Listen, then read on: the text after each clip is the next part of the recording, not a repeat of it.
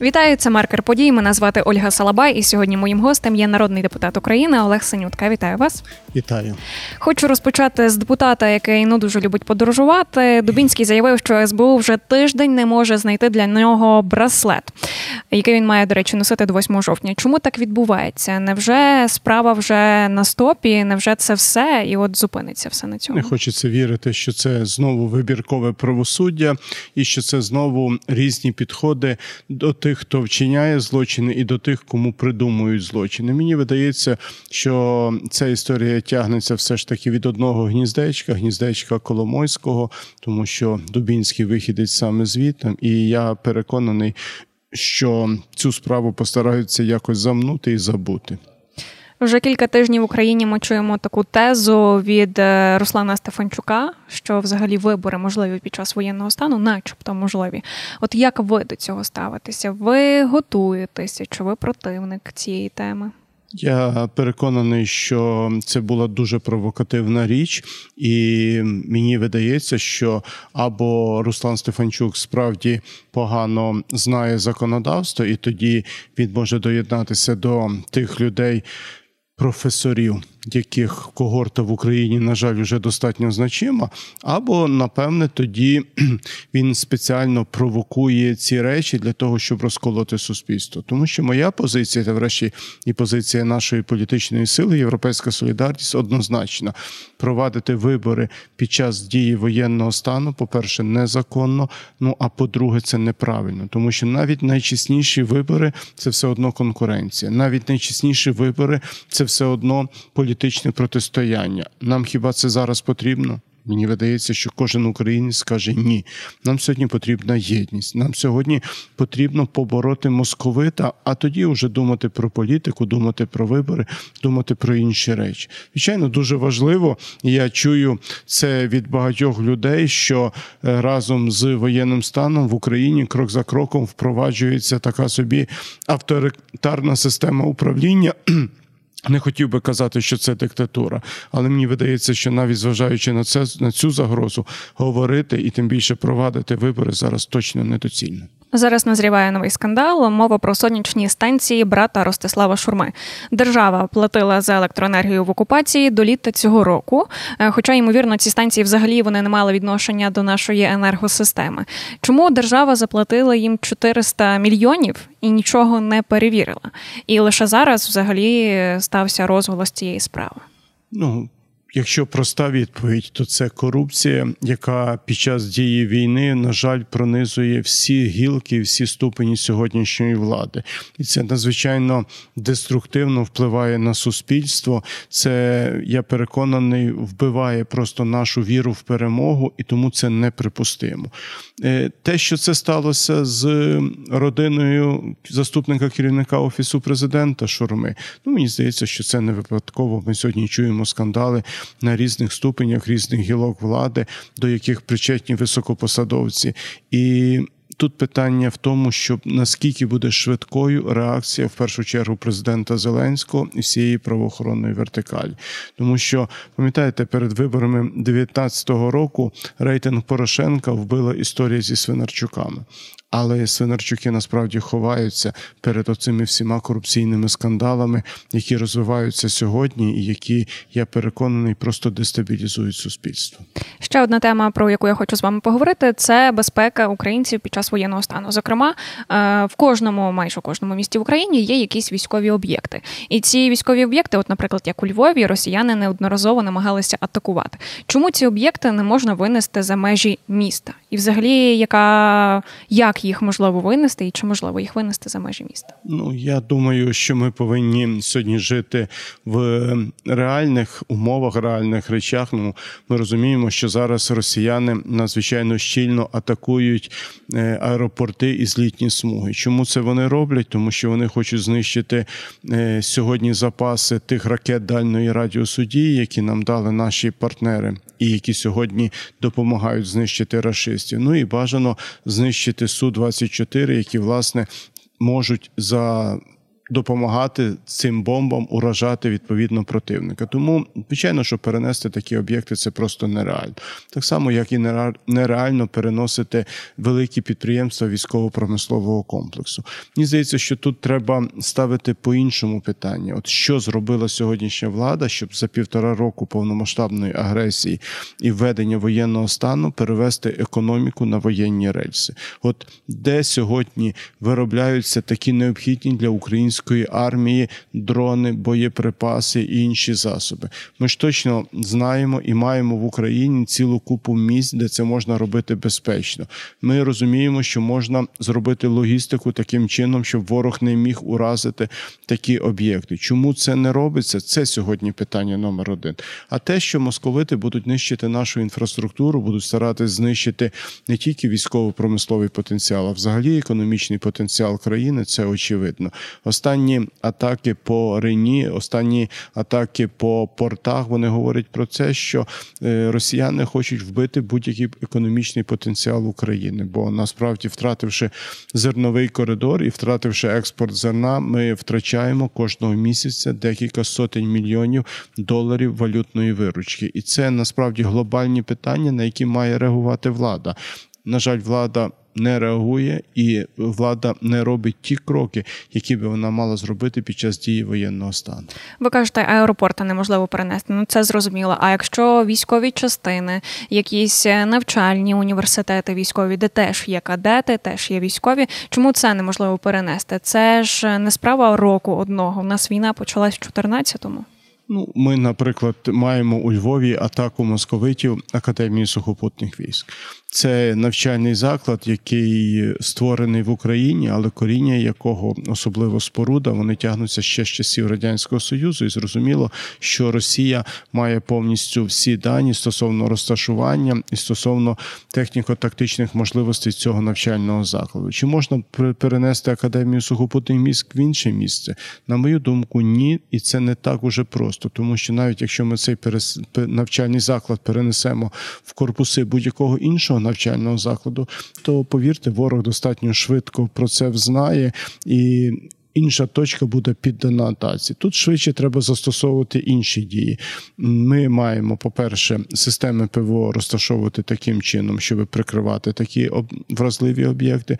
Ну, а по-друге, ми маємо налаштувати наших людей, і не тільки студентів, кадетів, навчальних закладів. Ми маємо ще раз і ще раз звертатись і просити українців. Не можна нехтувати сигналами повітряної тривоги. Тим паче сьогодні, коли наші протиповітряні сили достатньо достатньо великих обсягах збивають російські ракети, це зіткнення і ці уламки, вони можуть падати в будь-якому місці і в будь-який час. Тому в мене завжди є прохання до наших людей. Не нехтуйте сигналами повітряної тривоги. Збережіть своє життя і збережіть життя своїх рідних. А якщо знову ж таки говорити про казарми військові, їх же ж можна якось перенести, щоб військові були за межами? Звичайно, що можна переселити військових з одного місця проживання в інше місце проживання. Більше цього я хочу сказати, що по деяких військових частинах такі речі зроблені. Але, на жаль, ворог достатньо швидко за допомогою своїх кротів, за допомогою супутникових розвідувальних знімків, за допомогою технічних засобів. Ну, бо що це таке казарма? Це скупчення мобільних телефонів, які не так складно вирахувати і зрозуміти, що тут відбувається. Тому ворог, насправді, такі речі все одно буде впродовж достатньо невеликого часу вираховувати. Тут швидше треба говорити про те, що якщо відбуваються такі речі і є такі скупчення, то треба дуже швидко і ретельно відпрацьовувати системи і заходи безпеки. А який взагалі механізм перенесення таких от військових об'єктів? Це повинно бути рішення Міністерства оборони, і таке рішення має бути узгоджено із Генеральним штабом, або це має бути рішення на виконання відповідних доручень Ради національної безпеки і оборони. Чи взагалі намагалися ви таке впроваджувати, коли були очільником ЛОДА, і якщо так, то чи вийшло, або ж можливо ні? в чотирнадцятому-вісімнадцятому роках, коли я очолював Львівщину, не було ракетних ударів. Ми готувалися і ми маємо розроблені відповідні заходи на випадок ракетних ударів. До речі, багато з цих заходів, і це дуже добре використала і сьогоднішня влада. Але тоді ми не передислоковували, тому що тоді за допомогою політико-дипломатичних засобів ми уберігали країну від ракетних ударів. Яка роль Львова сьогодні у логістиці взагалі всієї України? Я переконаний, що дуже багато таких речей, вони не є для публічної дискусії. Але якщо говорити дуже коротко, то роль Львова, роль Львівщини – це найбільший сухопутний кордон наш із нашим західним сусідом з Республікою Польщею, є один із найбільших. Ну і я думаю, що не треба бути великим логістом, щоб зрозуміти, якщо е, дуже часто наші партнери, країни НАТО, використовують аеропорт Ряшева, то логістичні ділянки вони ведуть до сходу країни, ну, по відповідних магістралях. Треба єдине зауважити, і те, тут треба дякувати нашим військовим логістам, тому що я хочу наголосити, жоден, жоден вантаж, який переміщувався з, від наших західних партнерів з території Польщі до місця дислокації і до місця проведення бойових дій, він не був уражений за допомогою сил і засобів противника. Це висока якість і це високий клас наших військових логістів. А яким чином можна, на вашу думку, взагалі обезпечити сьогодні місто? Ну, передусім, це, якщо говорити про загрозу ракетних ударів, це є сили і засоби протиповітряної оборони. І тут треба вибудувати декілька ешелонів сил і засобів протиповітряної оборони. Я вже сьогодні про це можна говорити. Я мав дуже велику дискусію і мав претензії стосовно до очільників місцевого рівня, коли вони в перші періоди війни просто не виставляли пости, спостережні пости, тому що траєкторія руху ракет, вона була приблизно одна і та ж сама, і було зрозуміло, і треба було робити спроби по цій траєкторії їх збивати. Росіяни сьогодні пристосувалися, вони вже більш винахідливі, траєкторії ракет дуже часто змінюють свої курси, але все одно найнижчий ешелон, в першу чергу, якщо вони озброєні або німецькими гепардами, або іншими швидкострільними засобами, він е, здатен уразити цілі, які рухаються на низькій висоті з невеликою швидкістю. Другий ешелон – це сьогодні передусім представлені е, системами NASAMS, це ракети, які здатні уражати вже на середній відстані, ну і системи протиповітряної оборони, які так потрібні, які так ефективні. Це аналоги е, ще радянського комплексу С триста або сьогодні німецького айріс, те, ну, або те, про що ми мріємо, і те, що насправді довело свою суперефективність, це американські патріоти. Ми розуміємо, що зараз не завжди є така можливість захищати наші міста цими сучасними передовими системами, але як щодо укриттів? Адже укриття, от коли немає ППО, люди в ньому можуть врятуватися.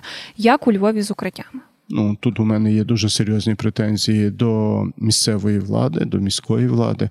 Знаєте, я дуже добре пам'ятаю, коли на початку двадцять другого року ми звернулися від нашої політичної сили, про це не було жодного піару, ми просто хотіли по-справжньому допомогти до міської влади про те, що ми хочемо допомогти розчистити укриття, бо, бо ми розуміємо, що це буде потрібно. Тоді ми отримали відповідь, що нічого не треба, у нас все гаразд.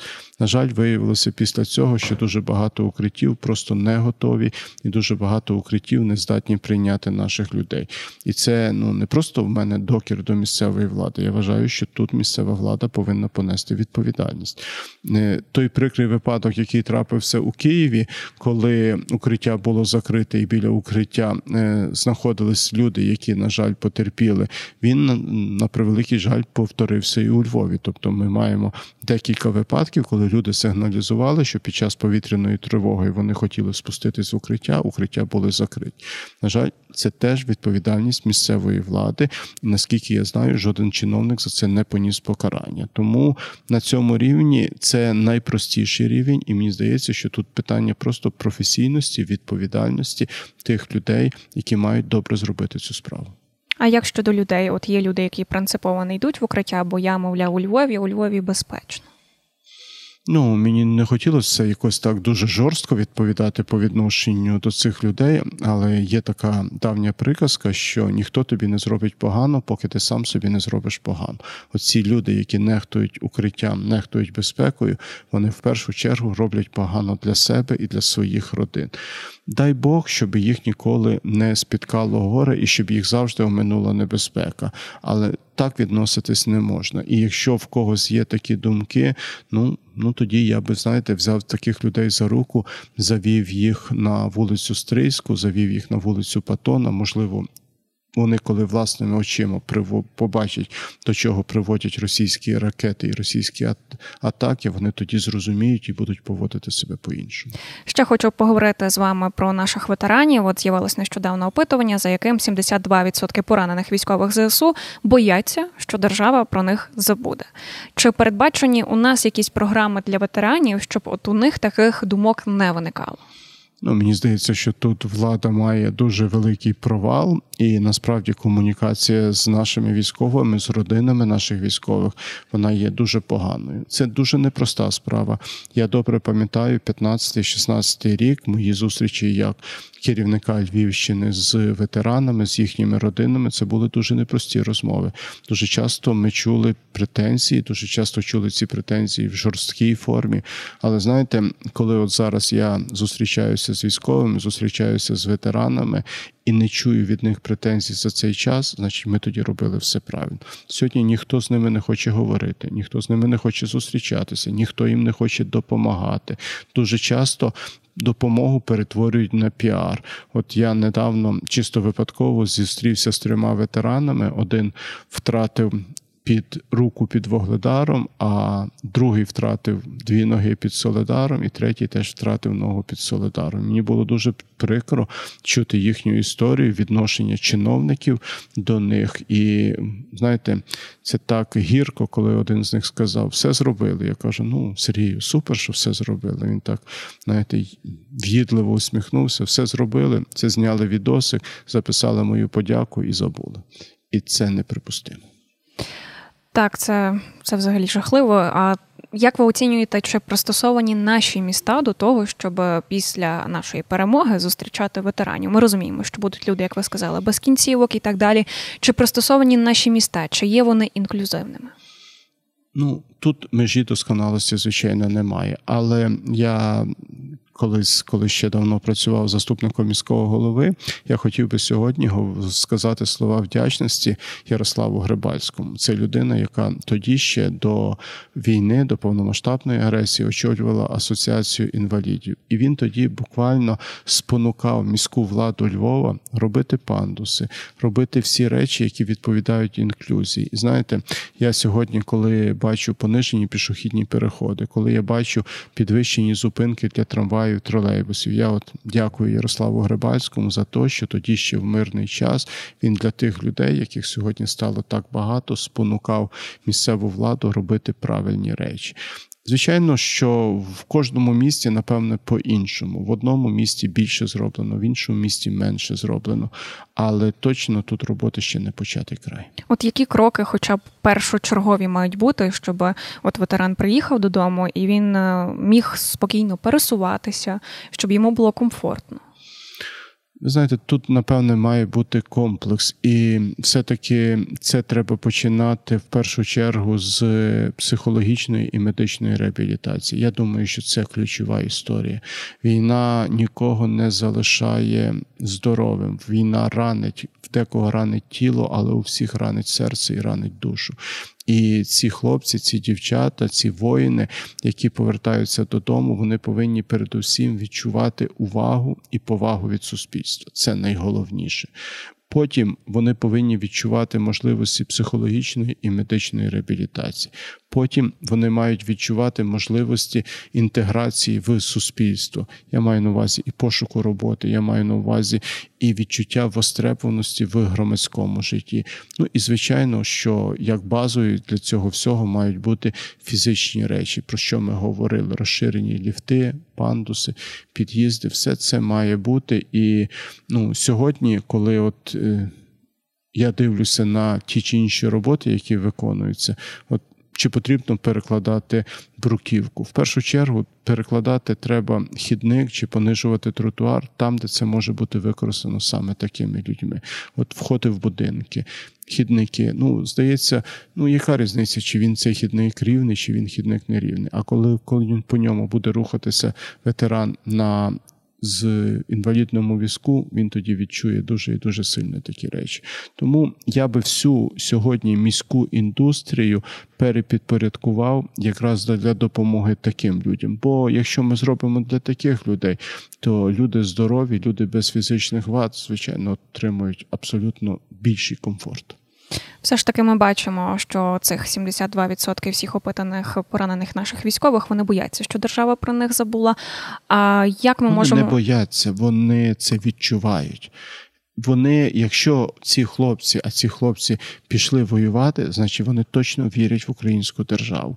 І точно у них не було страху перед ворогом, а була впевненість і віра в це. І сьогодні, коли вони бачать негативне відношення від представників влади, то це швидше я розцінюю це як не страх, це біль за те, що вони віддали все, що від них залежало, а повернення і розуміння не отримують. А як щодо суспільства? От держава – це одна річ, але є люди. Вони повертаються також до людей, вони є серед людей. Як адаптувати наше суспільство, щоб вони от не кидали на них якісь погляди, ну, неправильні, щоб психологічно також було комфортно ветерану? Мені видається, що наші люди насправді дуже добрі. І наші люди в більшості своїй, вони... Ну, не просто відносяться зі співчуттям і розумінням. Вони готові взяти от частинку цього болю на себе. І мені видається, що сьогодні суспільство, воно теж зранене, воно теж зболене, але суспільство сьогодні до таких людей відноситься з величезною повагою, турботою. У всякому випадку я не бачив і не маю фактів, коли би люди не розуміли і не поважали тих, хто дає їм сьогодні можливість спокійно жити. Дякуємо вам за розмову. А я нагадаю, сьогодні гостем Маркера Подій був народний депутат України Олег Синютка. Мене звати Ольга Салабай. І дякую львів'янам за те, що ви є, і за те, що ми переможемо. Ми обов'язково переможемо. До зустрічі.